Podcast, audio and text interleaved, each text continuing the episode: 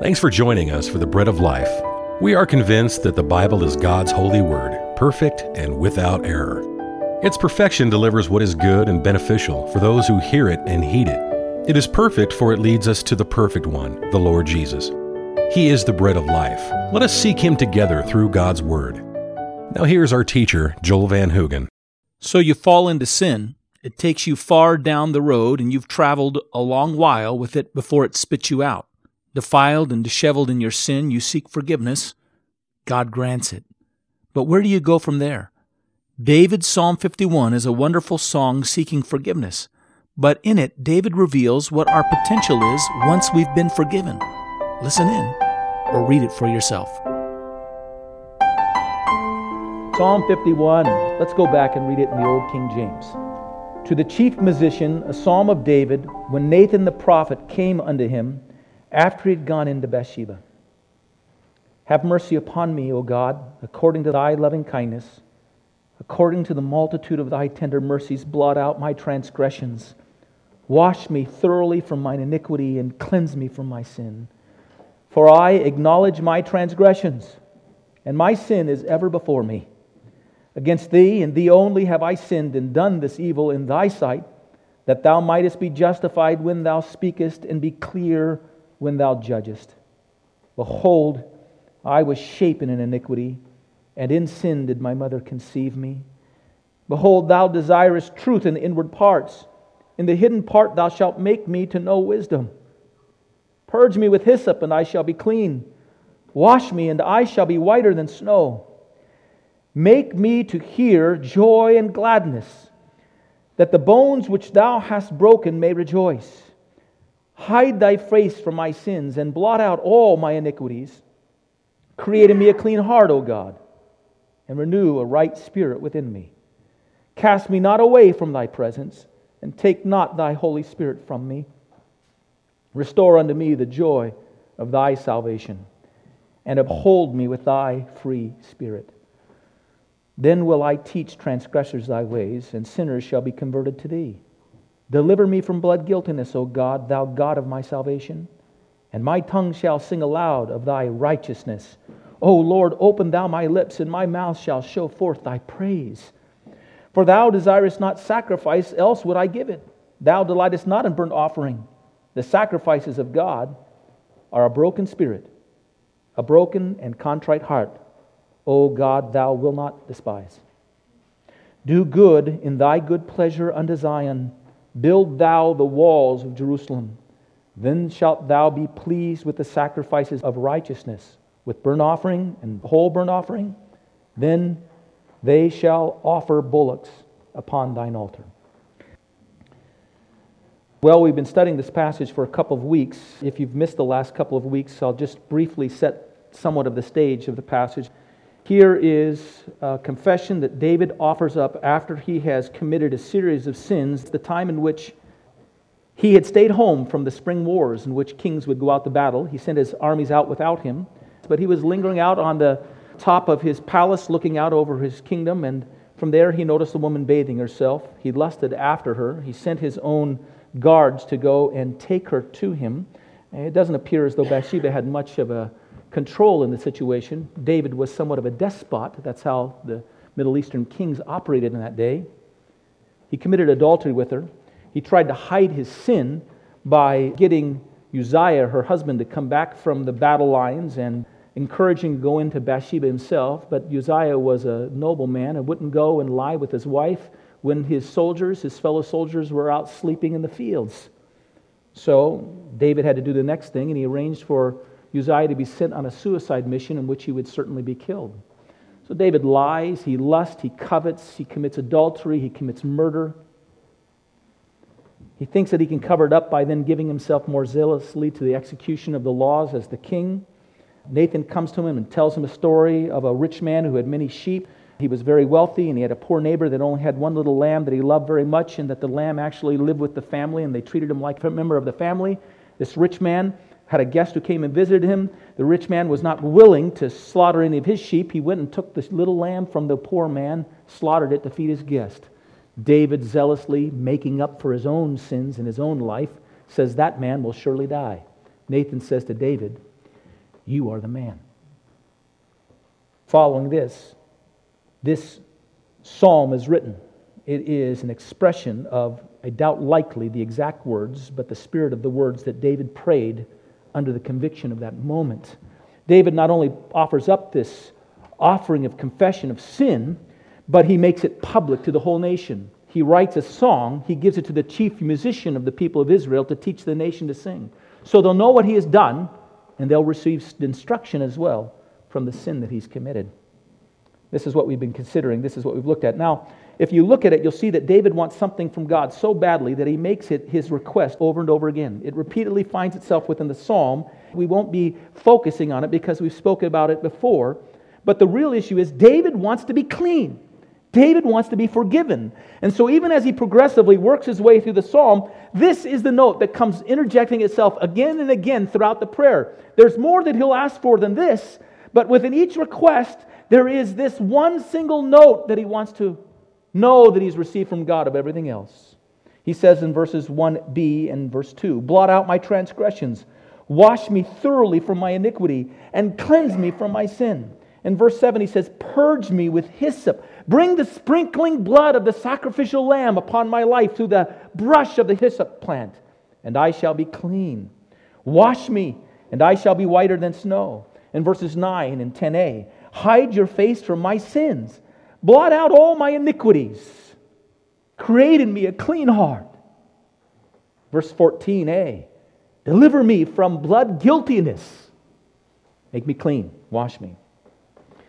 In the first seven verses of this psalm, David has an expanding understanding, and this is something that we've talked about already, a bit of a review. David gains an expanding understanding of the defilement of the sin that has risen in his own heart how it has risen from himself, that it wasn't exterior to him, but it was something that was within himself, and that ultimately sin came before and was ultimately against, above everything else, the eternal, everlasting God. So that God was just in bringing upon him an eternal judgment. This is what David sees the expanding nature of his sin and the ramifications of his sin and who his sin was against.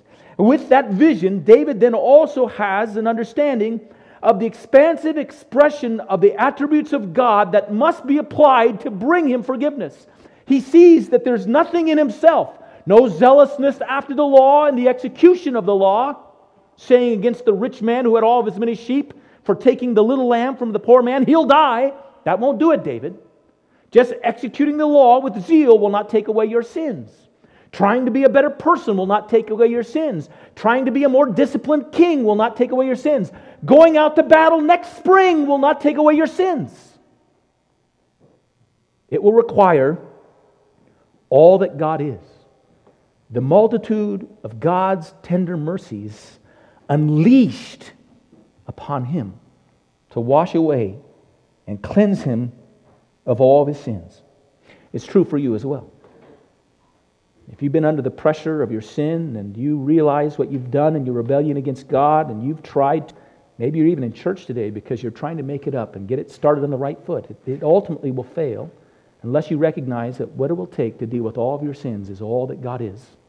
And all that God is ultimately is expressed on the cross of Jesus Christ, where God came in flesh, lived a perfect life, and went to the cross to bear the punishment for your sins a God who eternally made this plan for you, sovereignly orchestrated it, in total and complete wisdom executed it, showing his patience against sin up to this point in time, bearing in love your sin in your place in order to satisfy all of his justice. You see all the attributes of God at play here, allowing all of his wrath to be poured out upon himself for your sins. In order in its place, he might pour out upon you all of his goodness, all of his life in order that throughout all eternity you might experience all that He is. That's all that God is given for all of your sins. David pleads for that, he prays for that. It is something that has to be so dramatic, so complete, so full, that David says, God, what is needed here is not reformation in my life. I need a rebirth. I need to be a whole new person.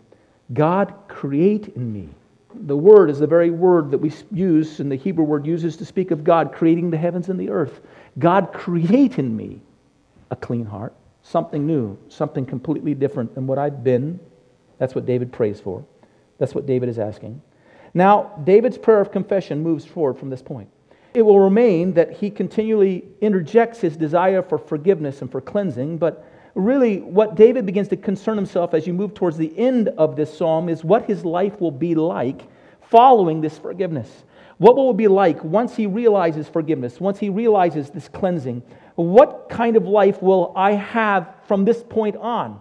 And David is looking ahead and he sees two things, two tones or spirits, you might say, speaking of his own life, two expressions that he wants to continually flow from his life once he realizes forgiveness and cleansing. Two marks that he wants to mark his life. They are the marks of a forgiven man or woman. They're the things that you might expect to see in the life of a person who's realized what David is praying for. His sin has been so profound and so atrocious and so shocking. How can a man who's committed murder to hide his crime ask for forgiveness? But he does.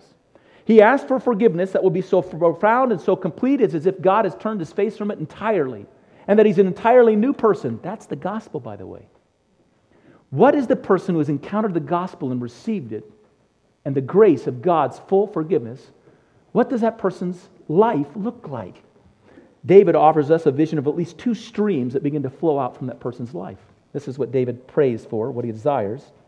Here are the two streams. Verse 12 summarizes them the two marks of a forgiven man or woman. Really, they're the two marks of a born again person, a person who's had God create in him a clean heart. Verse 12 says, Restore to me the joy of your salvation, uphold me by your generous spirit. What you see here is a life exposed to joy and a life established, founded, grounded in grace. A life exposed to joy and a life grounded in grace. We see this basically from verse 8 to verse 12, and 12 summarizes it.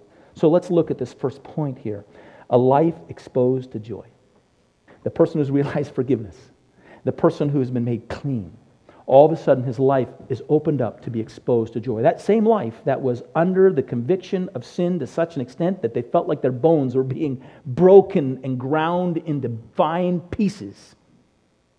That life that was in misery because of their sins, all of a sudden, those same bones that were all broken up into pieces begin to cry out with praise and rejoicing. Make me to hear joy and gladness, David prays, that the bones you have broken may rejoice. Restore to me the joy of my salvation or your salvation. The forgiven and cleansed life is meant to be a life continually exposed to the joy found in that very forgiveness. Brothers and sisters, if you realize forgiveness from Jesus Christ, you should know this story. That the story began with your cleansing and your forgiveness, but it continued with the joy of that cleansing and forgiveness. It just continued to be an ongoing celebration of what God brought to you.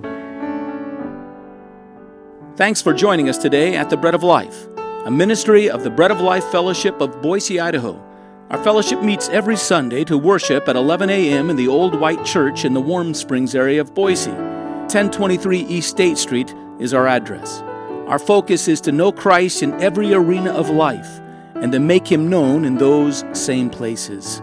For a copy of today's message, you can call us at 208 331 4096, or you can go to our website at breadoflifeboise.org to learn more. Until the next time, may God bless you